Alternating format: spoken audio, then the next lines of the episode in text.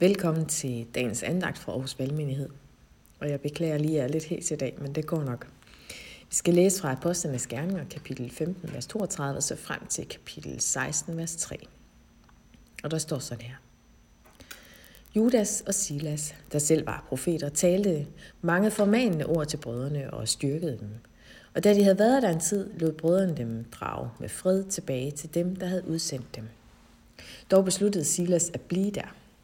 Men Paulus og Barnabas blev i Antiokia, hvor de sammen med mange andre underviste og forkyndte Herrens ord.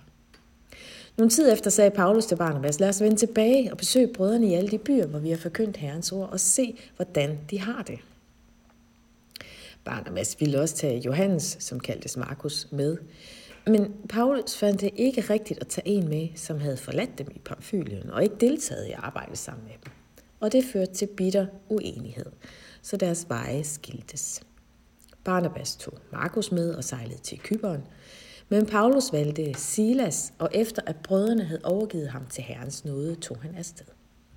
Han rejste gennem Syrien og Kilikien og styrkede menighederne.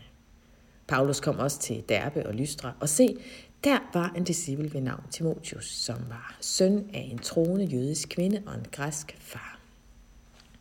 Timotheus var velanskreven hos brødrene i Lystra og Ikonien. Ham ville Paulus gerne have til at rejse med sig, så han omskar ham af hensyn til jøderne i de egne, for alle vidste, at hans far var græker. Vi kommer ind i teksten her, hvor der lige har været et apostelmøde i Jerusalem, og sammen med Helligånden har apostlene nu stadfæstet, at det er troen alene, der frelser. Det er ikke omskærelsen eller overholdelse af loven. Og hele den her snak, den kom på banen, fordi evangeliet nu stille og roligt vokser langt ud over de jødiske folks grænser. Ud i det, man kunne kalde hedningeland, som vi jo dybest set også er en del af.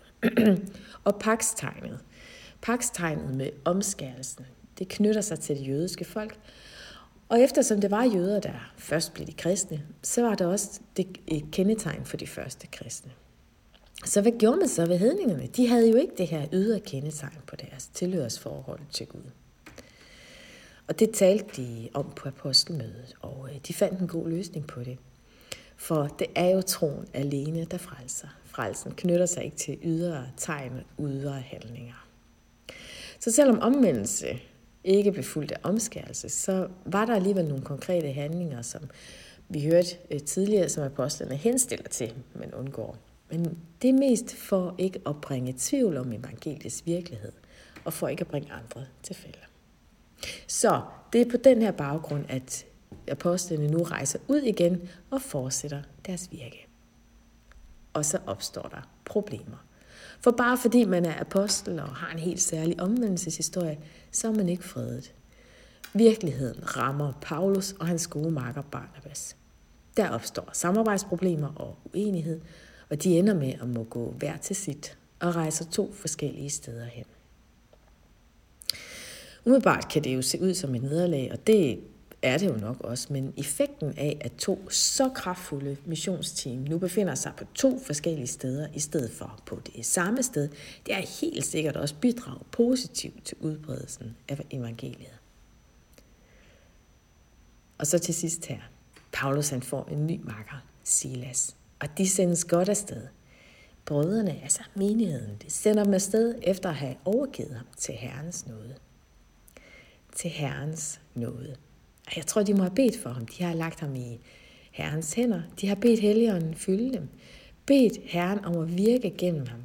Nådefuldt. På trods af utilstrækkelighed.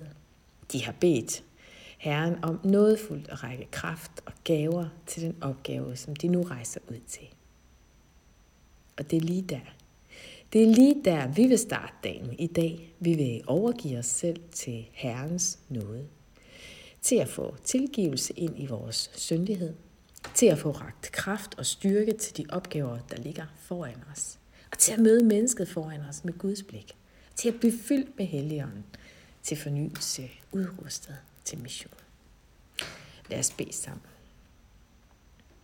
Ja, himmelske far, tak, at du er meget større end de samarbejdsproblemer og stridigheder, vi kan få bevæget os ud i. Tak, at der er en vej gennem det også, og tak, at du kan bruge det, der ser så håbløst ud, også til noget godt på den lange bane.